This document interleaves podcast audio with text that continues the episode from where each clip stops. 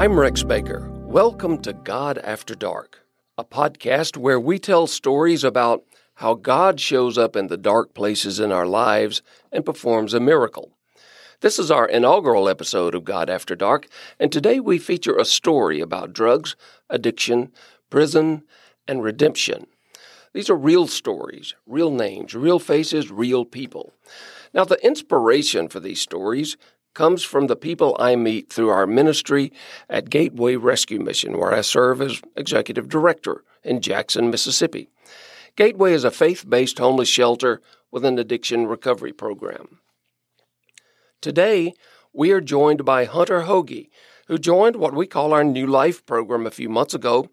So, Hunter, let's begin by you telling us a little bit about what was going on in your life that caused you to come to Gateway Rescue Mission? Well, Mr. Rex, um, most of my life has been, well, all my 20s have been spent in prison through uh, addiction and disobedience to God, you know. And uh, I spent all my 20s in prison, you know. And uh, when I was to leave prison, I need to have an address to go to, you know. And uh, they they allowed me to go to Gateway, you know. And even though it wasn't my first choice, it wasn't my will, but my, my will was to go to elsewhere. But God's will said, You're going to Gateway Rescue Mission in, uh, Jackson, you know. And at first I was resistant and didn't because I, uh, I was afraid of Jackson, afraid of being of the violence in Jackson, you know, and all that you hear about on the news, you know. And uh, but it, it wasn't until I got there and I started to live by those rules and the regulations there that I saw a change in my life and and it's still just the best place I've ever. It's just the best thing that that could have happened to me once I left prison, you know. And Vicksburg, Mississippi, was my my my will, but God's will was Jackson, Mississippi, at a, gateway. So, why were you in prison? Well, this trip, this last trip to prison was uh, for possession of a firearm by a convicted felon. Hmm. And so you sounds like you spent most of the last decade in prison. On and off, yes, sir. Mm-hmm. Jails and prisons both, yes, sir. Hunter, what went wrong in your life to lead you down that road?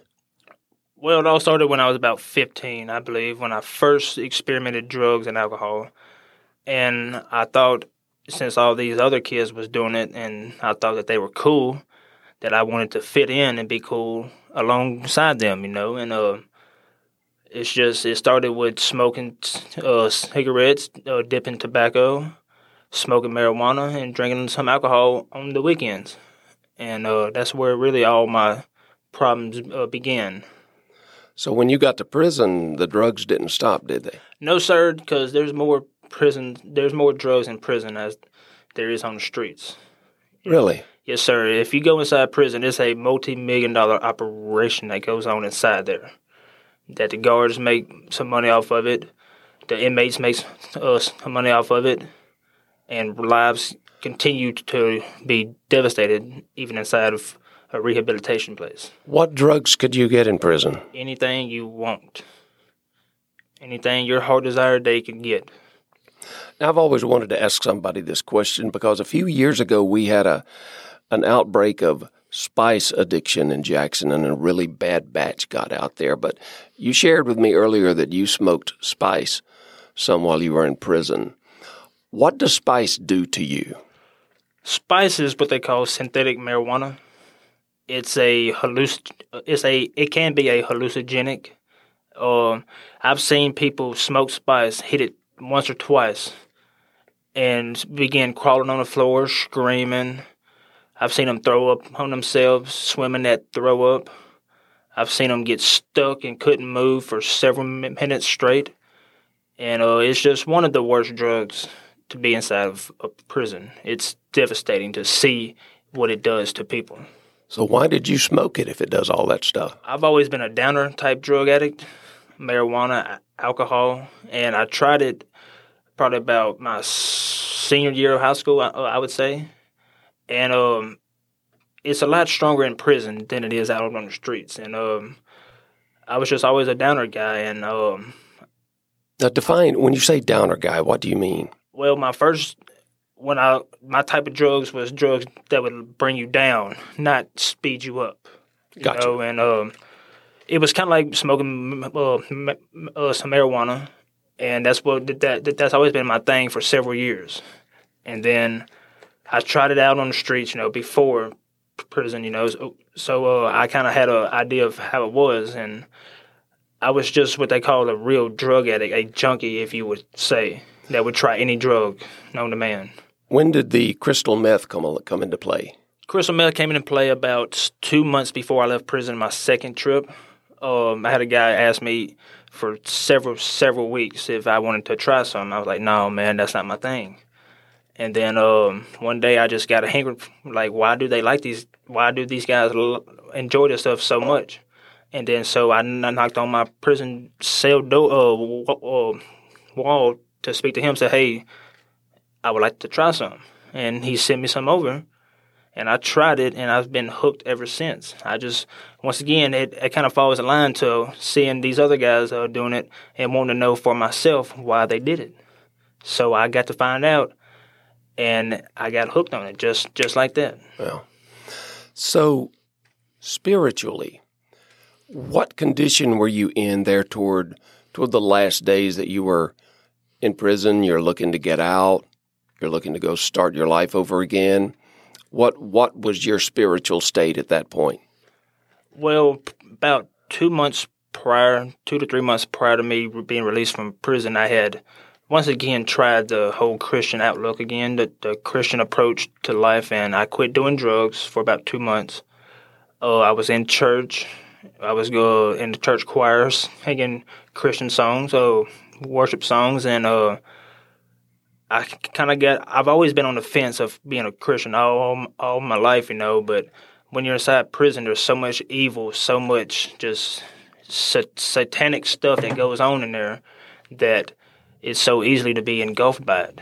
So easily be pressured into doing these things because you know when it- it's hard to be the outcast inside of a, a, a prison. And um, um, before I was to go home, about a month before I was uh, released, I got back on drugs, quit going to church again.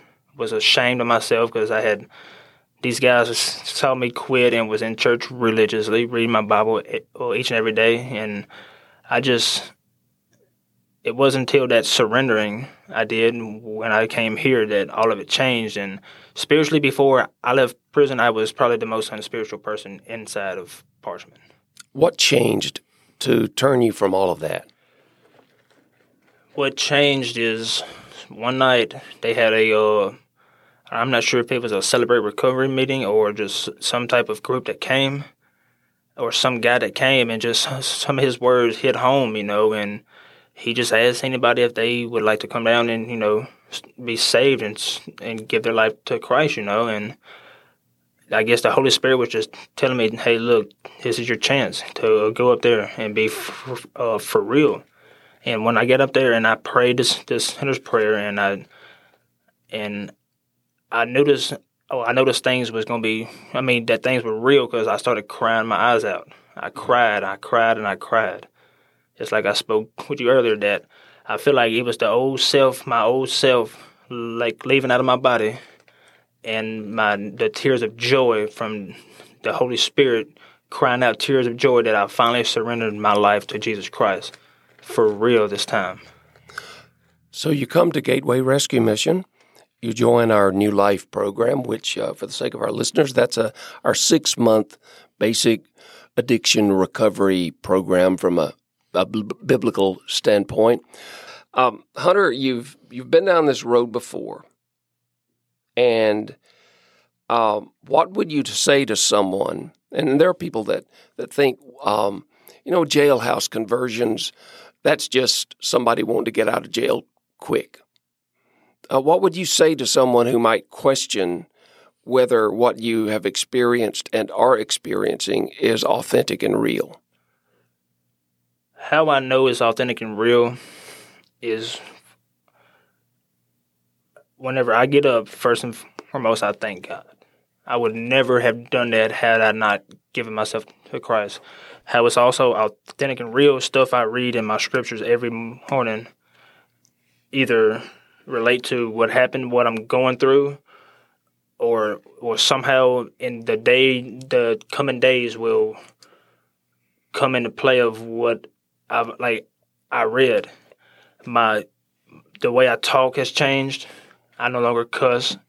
I try not to be mean to people. I try to help people. I try not to be sounding like I'm being harsh to them or trying to talk at them and, and not to them.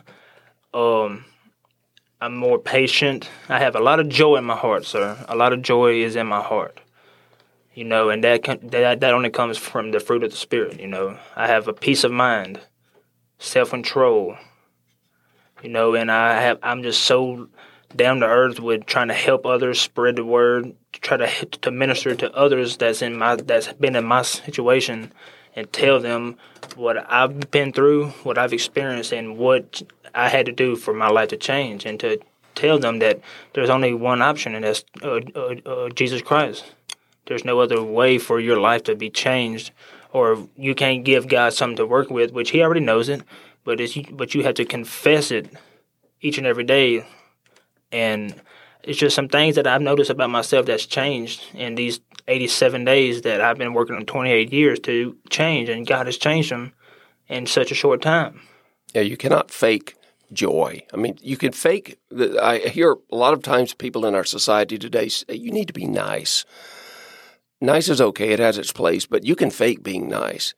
But you cannot fake true inner joy. We're talking with Hunter Hooge of our New Life program at Gateway Rescue Mission in Jackson, Mississippi. And uh, a few stats. I just pulled these off the internet before coming into the studio here a few minutes ago. Uh, these are figures from Prison Fellowship. Nearly 2.1 million Americans are currently behind bars. One in every 28 American children has a parent in prison. Think about that for a moment. One out of 28 children have a parent in prison. 70 million, or one in three adults in America, have a criminal record. Wow. That's a lot of people. It costs $33,000 a year to incarcerate one adult.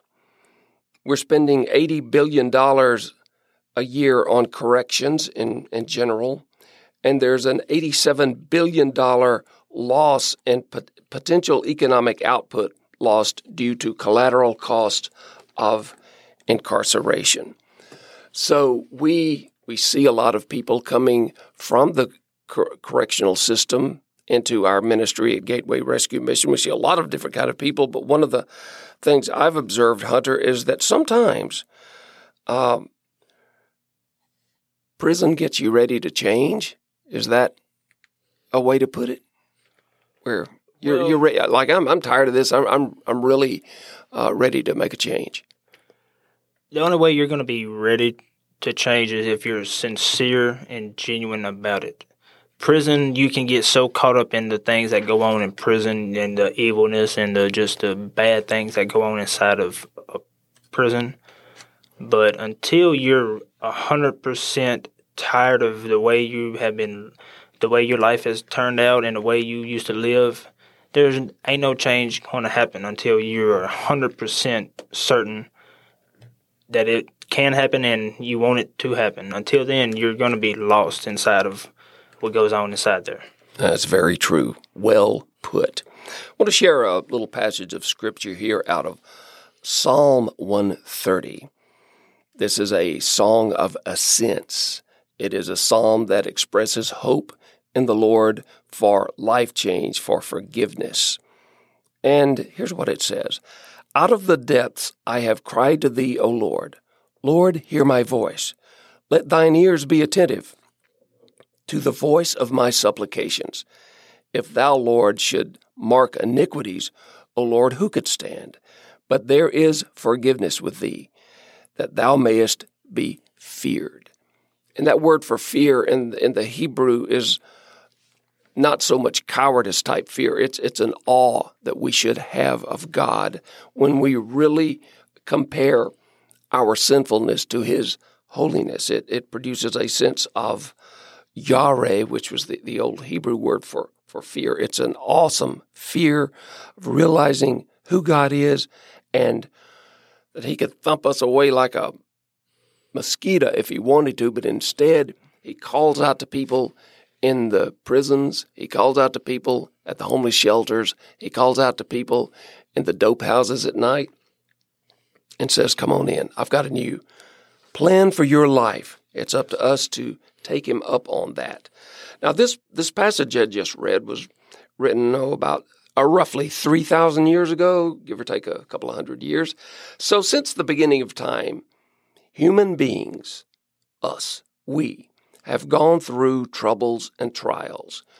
Your trouble and your trial may not be prison, it may be something else. It could be medical, it could be a, a loved one, it could be a, a job difficulty, but I have seen this daily in, in our ministry at Gateway with the homeless, the addicted, people struggling with mental illness, but, but I know what I'm talking about here. Yes, sir. If you live long enough, you're going to go through some trials. You're going to go through valleys.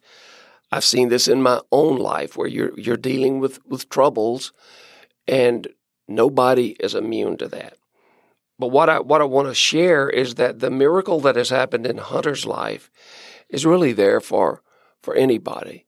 You don't have to go to prison to to get right with the Lord. You don't have to go to prison to have God show up in the darkness of of a situation you may be in. But it's the same part of us that calls out to him wherever we are, knowing that he will listen. All right. Hunter. Yes, sir. What do you want to do with the rest of your life? First and foremost, I just want to live out my purpose and serve God with all that I do. You know, I would I would like to to minister to others who have been in prison or the younger uh, generation. Just give them some uh, some tools of the trade, like if you will, about what I did that started this process of utter failure, you know, and addiction, homelessness, prisons, you know, and just try to to lead them down the the right path and to try to get to get them to avoid the peer pressure, the influences, and to let them know that you don't have that. You are in control of your life. All right, to play your choices and your decisions out all the way through. That if I do this, what what can happen, what could happen, and what might happen. You know, and uh, and to give your life to Christ at a young age. You know, just to to let them know that it took me all these failures, trials, temptations, years away from my family. You know, and just try to lead them down the right path. But what I would like to do with my life, as of uh, occupation wise, is I would love to go back to college, get my degree in sports management, uh, with my, like a minor in criminology or criminal uh, justice, you know. Um, and I would like to be one day be a recruiter for any type of college team in football, baseball, or basketball. I have a great deal of uh, expertise, if you will, in that field, and um, just be involved in the sports uh, community. You know, maybe be a high school coach or something. You know, but anything uh, related to sports, I would love to do.